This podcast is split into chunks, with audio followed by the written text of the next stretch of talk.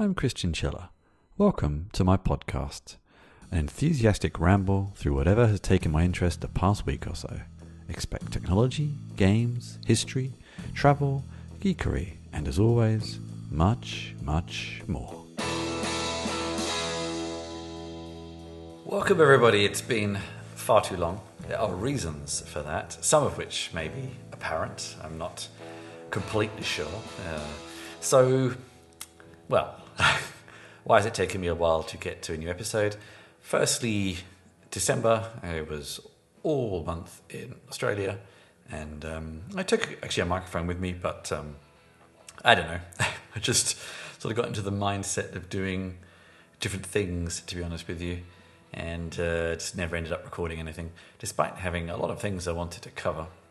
And then, the sort of final spanner in the works, as it were, well, this won't really notice to the podcast listeners, but it will notice to anyone who is listening to the newsletter, who also reads the newsletter. I have for some time been using a service I really like called Revue, which was once independent and then was acquired by Twitter. And then uh, Twitter, in the modern way of the company, are shutting it down in about a week. So I had to find a new place for the newsletter. And I ended up going to, I'm, I'm still yet to really actually write the first issue. I'll be doing it sort of as we speak, literally, with Substack. Um, because it just seemed to be what everyone is using, and it was the one that was least just trying to tell me about how to market my brand and things and just get on with writing, which is what I wanted to do. And whilst I was doing that, I noticed that um, Substack also hosts podcasts. So I migrated my podcast from Anchor, which is what I was using, which is owned by Spotify, over to Substack. So the feed is coming from there now. If anyone has ever migrated a podcast before, it's usually pretty quick but it can take a few days to transfer into all of the, the feeds on whatever players people are listening to. So I also wanted to leave kind of a good interval of time before I released a new episode so I didn't get lost in the ether, as it were. But now I'm back. I'm going to get back into the swing of things. I'm talking to you on a slightly new configuration of my setup, which I will document soon, but it's, it's quite good. I'm trying to get the microphone placement correct. The placement is quite good right now, but I still need to get the, the sound quality better, etc., etc. But enough of that. I've got quite a lot to cover. Let's start with some links, and I'll interweave that with a little bit of what I have been up to. So I've been working on a new show with my friend Killian called In Bots We Trust, where we are going to look at all of these new weird and wonderful generative AI tools. So I've been looking around this field quite a lot. One I haven't actually really spent much time on is ChatGPT. That sort of happened in a blink of an eye and I kind of missed it. But widely reported, I'm looking at uh, ZDNet here from Liam Tung and also Bloomberg by Dina Bass. Microsoft is considering a very large stake in OpenAPI, OpenAI, sorry, 10 billion. They don't actually just make ChatGPT, they make all sorts of things. Um, the interesting thing there is uh, I thought OpenAI was a non-profit, but uh, it's a capped profit. Um, but sort of get the impression that maybe they'll be flexible. And this isn't the only time. Microsoft actually already has invested 1 billion in um, July 2019, giving them sort of mm, preferred service, as it were, in their Azure technologies. And then, um, if they had this new funding injection, Microsoft would get 75% of OpenAI's profits until it recouped its investment. The interesting thing is that uh, a lot of these generative AI services at the moment are not really making any money they're actually burning a lot of money because the cost of running them are quite high. Uh, and also, lots of things are not that reliable right now. That that'll come. There's kind. Of, the reason why I wanted to start this new show is because things are very much moving quickly, um, and almost it's taken a bit of time for me to edit this episode together, and it's almost out of date already, which is kind of wonderful in itself. But anyway, look out for that. We're using the first few installments of that episode or that series, sorry, to actually use these tools to create the bits we need for a, for a podcast. So in the first episode, we used uh, Midjourney, Stable Diffusion, Craiyon, etc., to try and generate the thumbnails. And next episode, we're going to try and generate some music, that kind of thing. So Microsoft pushing in on the action there uh, for their cloud services, and I think uh, other cloud providers are getting a bit spooked by that as well. Somewhat related, MIT Technology Review, Will Douglas Heaven. Generative AI is changing everything, but what's left when the hype is gone? And you see this quite quickly, actually. A lot of people are wowed by these services and then they jump on and they realize they have the limitations.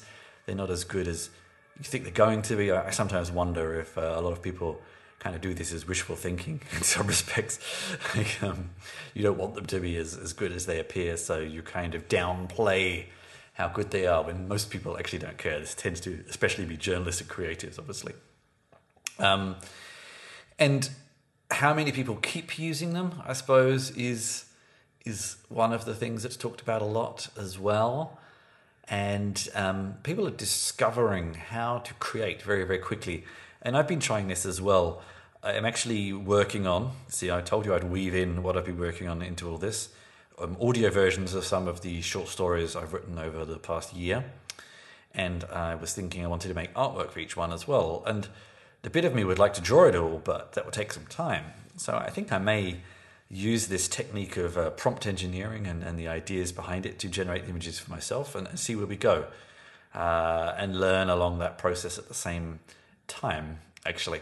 This article, it's interesting actually because this article says when the hype's gone, but it actually shows a lot of very interesting examples of how people are using it. Tattoo studios, uh, generating ideas to then take into further prototyping, that kind of thing.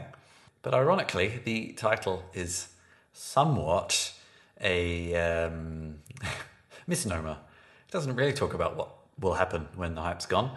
I think maybe the last few words are really what will happen. It always happens with many of these things. Altman, uh, I can't have to go back up and remind myself who Altman was someone they've interviewed in a few places. But anyway, Altman says, I think that's the legacy. Images, videos, audio, eventually everything will be generated. I think it's just going to seep everywhere. And this is often what really happens with technology. And the technologies that fail to do this are the ones that kind of fail. I think we could argue that blockchain is an example of this. It hasn't seeped everywhere, despite its promises. It's basically just still kind of messing around on the edges. Um, whereas lots of other technologies, you know, cloud native, most people wouldn't even notice that. And I think it's going to be similar with a lot of these. People will use them in their creative pipelines, and most uh, consumers will be none the wiser when that does happen. Continue along the theme. This is something from uh, Mark W. Schofer on Medium. Um, curiously by Scott Skaucroft. So I'm not quite sure the publication. Anyway, 20 entertaining uses of Chat GPT you never thought were possible. I really got to actually experiment with it. I know I haven't yet. Writing a novel. This is really one that I thought about ages ago and kind of gave up because the technology wasn't ready by then. Creating games, uh, dating help, dealing with loneliness and anxiety, naming things, translation on the go, fitness, coding. I think we know that. Lesson plans and actually, uh, one of the ones that uh, Killian mentioned to me was finding podcast guests, handling reviews, and um, I think prepping for interviews. This is the one he actually mentioned, trying to pre generate a script, basically. And I think these are fascinating. I'm really going to try quite a few of these, actually, I reckon. Um, uh, again as, as inspiration for, for what you're working on. Enough of that. Let's get back to some more traditional technology, and we're definitely going to go down that path. The first one is from Dougall, Dougall J. Um, that's the name. Why is Rosetta 2 fast?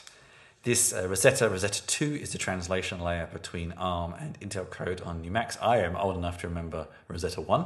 It was pretty good by the, by the, by the standards of the day. And Rosetta 2 is also very good.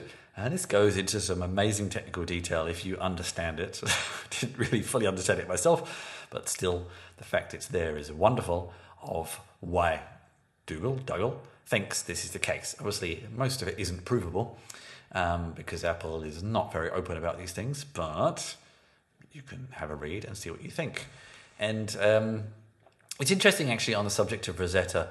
This transition actually worries me slightly. There's when Rosetta 1 was around, you know, basically the only options were native code, really, and websites, and oh, Java, Java, and probably some others, but you get my point. Those were the main kind of things that were open to you, and cross platform options were limited.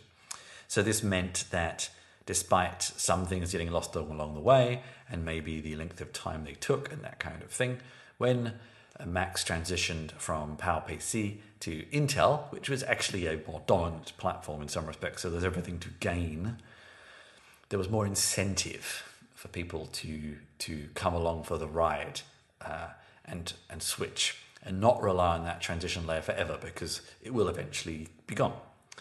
But what I worry about actually with the current Rosetta is a lot of applications now are using frameworks like Electron and things like that, and they just work. And um, they don't really spend much time thinking about that glue layer, the people who make these cross-platform applications that are really just web technologies or something else wrapped in a compatibility layer, and the compatibility layer is largely ignored. And that's what worries me here, actually, with this Rosetta transition, is that a lot of applications may end up getting completely wiped out once Rosetta has gone because there's no motivation from a lot of these uh, providers, these manufacturers to actually do anything about it. We'll see. I don't know.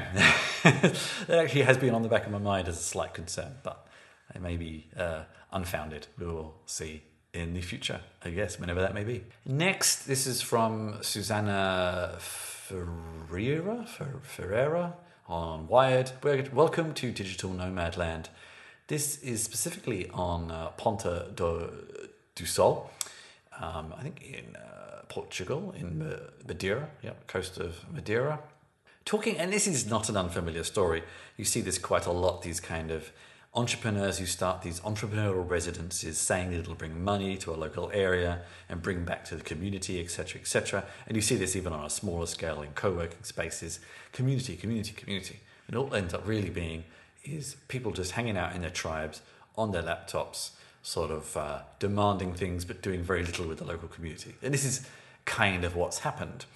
Um, that uh, the the local area gave a lot of compensations to help them bring this in because they thought it would be beneficial, and it has brought money in in some ways, but little little else.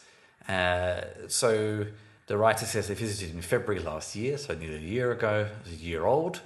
Uh, this is probably a bad time to have been running this. That might have had some effect on things. 200 international remote workers were staying in the rentals, and at least a thousand more in the area. So actually 1,200 people. It's quite a lot, to be honest with you, and already exhausting so much of the local supply of accommodation. This has an impact on the local area, but to the negative, of course. And a lot of people will benefit from this, but a lot of people get penalized by it as well. And one thing that's also mentioned here is the, the, uh, writer mentions a lunch they went to, and some locals joined them. And the organizer says, and it surprised a lot of people, that this is the first time locals have done this. So, in over a year, uh, I mean, that's a factor that shows there wasn't really much outreach, or maybe there's outreach that fell on deaf ears. But I do, sometimes wonder that with many of these things, it takes people a bit of time actually to feel like they want to engage, to feel comfortable, etc., etc. So, whilst that's a shocking statement, there are some caveats to it, I wonder.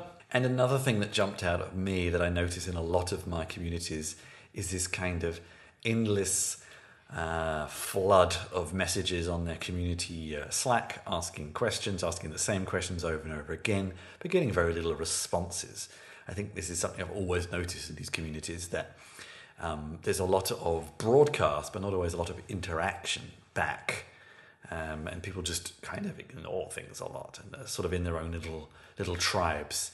Uh, but this is it on a on a grand scale, I suppose. The article doesn't really propose any solutions to the problem, of course, um, but it's an interesting read, and I'd love to hear your thoughts uh, if you want to let me know, you can uh, contact me at chrischinchilla.com. I am overhauling that website. It's very nearly done. it's one thing I've been spending a lot of time on, uh, and I have to integrate it with this whole uh, Substack uh, malarkey as well. But um, tell me what you think. Do you think this kind of co-working, co-living, digital nomad thing is it a bit? What, what do you think about it? Is it a bit selfish? Does it do much for the communities it uh, takes over? Yeah, tell me what you think. I have a kind of mixed opinions, I think, personally. Next, uh, from beginning of December, I told you I've been sitting on some of these for a while. Liam Tung again on ZDNet. Um, the 1982 programming language sparked a revolution. Now you can check out the source code. PostScript. still with us in elements of PDF, and you still see it as export options on many tools. PostScript and the Adobe Type Library revolutionized printing and publishing in the 80s, and now the source code is um, is out there. It's uh, it's available to to look at. I'm not quite sure what you're going to be able to do with it uh, exactly. I would imagine lots of people kind of had their own suspicions of it anyway, maybe, but it's it's out there. And if you're wondering where you can find it, it's over on the Computer History Museum website, uh, long before a lot of uh, sort of version control systems we know now. So it's up there. Doesn't mean I think you can contribute to it, but you can take a look. I wonder and doubt if they're still using exactly the same version, but still, it's interesting for posterity. Okay, I'm now going to transition into my nerd geekery section. Um, and the first one is from Keith Stewart in The Guardian talking about Dungeons and Dragons, the writer's first time as a dungeon master. Why can't anyone make a decision? and I've, I've noticed this a lot when I have games as well. You have in your head the key points you think are important to uh, the session, to a campaign, etc., etc., and um, where you think the players will get hung up on, and where you think you need to focus the flow, and that doesn't happen at all. And instead of you know, trying to find the best path through the woods or whatever, they end up having this lengthy discussion about an approach to something completely inane that there's a one sentence description of in the um, in the, the reference for the, the, the scenario. And people are endlessly asking you questions you have no answer to. And often then players take those answers those those vague answers as, as some kind of subtle thing that needs repairing and etc etc and i found this quite uh, identifiable actually. and uh, how do you handle this? There's this players will confound you, but there is this mortal sin of DMing, as he refers to it as railroading, not trying to force players down a certain path, but gently coerce them down the path, shall we say. And there are ways of doing it. And uh, it always fascinates me actually how sometimes I can have a scenario prepared or the part of a scenario prepared and we get through next to none of it. And then other times we race through things to the point where I wasn't ready at all for it. So, so yeah, I don't know. It um, it resonated with me. And the author summarizes with a few quick tips for new GMs. Start by playing with some experienced DMs first, and you can also watch those. Be prepared, but don't panic. Most people don't actually care, they enjoy themselves. Find ways to integrate players' backstory and character, and think modular rather than linear. That is all good advice, I think. Enjoy. In a similar vein, this is something that's been happening um, over the past few weeks. Uh, Wizards of the Coast, OGL, the Open Gaming License, is something that has existed for some time. It's a long-standing agreement that allowed third-party publishers and fans to create D&D content using their game rules. It existed, I think, since version 3 or 3.5, which led to companies like uh, and Pathfinder uh, having entire companies of their own right, and also lots of indie developers and small time developers, and yeah. And they've finally released a new version of this that has set the community, the industry ablaze, single handedly potentially creating, well, destroying, shall we say, is probably a better way of putting it entire business models. And um, what this is going to mean is uh, is is who knows. I, I kind of sort of saw this mentioned. I didn't really pay much attention, and then I have just been getting so many emails from various game companies whose mailing list I'm on, saying basically, you know, everything's on pause whilst we figure out what we can do about this because we can't sell this now because some of the royalty amounts they're asking for is crazy. The reporting they're asking for is crazy. There's uh, um, caveats in there that may let them revoke your license, um, take over your IP, all sorts of things. Like it's a crazy, crazy kind of um, concern for a lot of these companies. It's of course led to a flood of people uh, in looking into other options. There are many other game engines, of course, but it's uh, it's just one that's very well known. Um, and yeah, it's really fascinating to see what's going to happen. To be perfectly honest with you, it's still in progress. This article I'm looking at is from a few days ago. I have some friends here who are in the industry, and it's it's really set the cat amongst the pigeons, as it were, or the tabaxi amongst the uh, Aarakocra. I probably can't say that anymore, but you know what I mean and we'll we'll see what happens. it's it's it's a weird, worrying time. Editor related uh, article.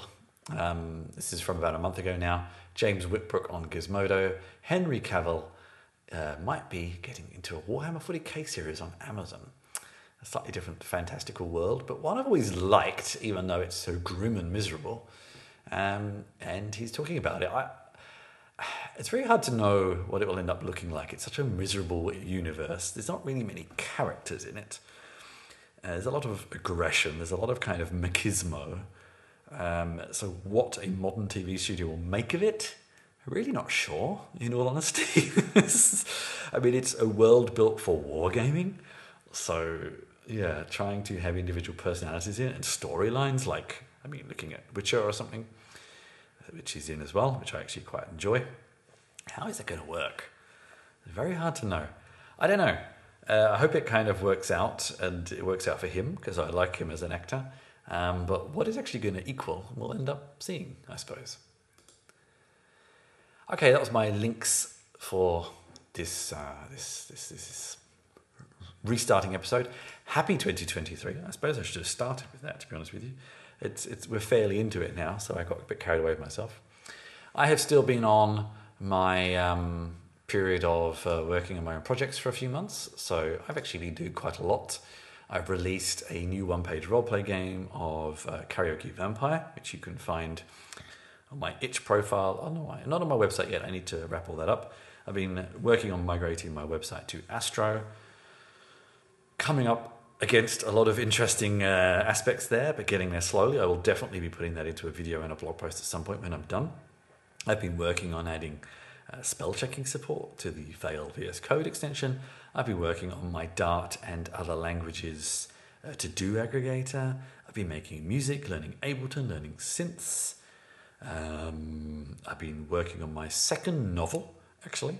I am now I now have my first novel uh, in beta readers' hands, and I will be sending out um, an email to anyone who subscribes to my newsletter soon if you want to sign up for that. And I've already started working on the second one. I've been recording uh, audio versions of some short stories, uh, probably some other things too, but uh, we do quite a bit. And some of it's out and some of it's nearly out. So keep an eye out all of that. On my new website, because my current website is very behind, because I've just been focusing all on getting the new one out chrischinchilla.com. Uh, I'm now on uh, Mastodon as well. You can find me, I think, just uh, Chris Chinchilla at uh, Mastodon on social. That's not even on the the website, and much more. Um, 2023, I think, is going to be a good year. I've been quite positive about it. I've got lots of irons in the fire, lots of projects slowly bearing fruit, and I'm quite excited by it. I hope you will come along with me for the for the journey because I am I'm looking forward to this year, I think, and I hope you all do too. So I will, um, yeah, talk to you again in uh, in a week or so. And as always, happy New Year, enjoy 2023, and thanks for joining me. I hope you enjoyed the show. Find out more about me at chrischinchilla.com, where you can find show notes, sign up for my newsletter, and find all of my writing, games, work, and video links. There's also details on how to get in touch with me. And if you want to get even closer to what I do, join my Discord server for behind the scenes discussions and helping me produce my shows and work.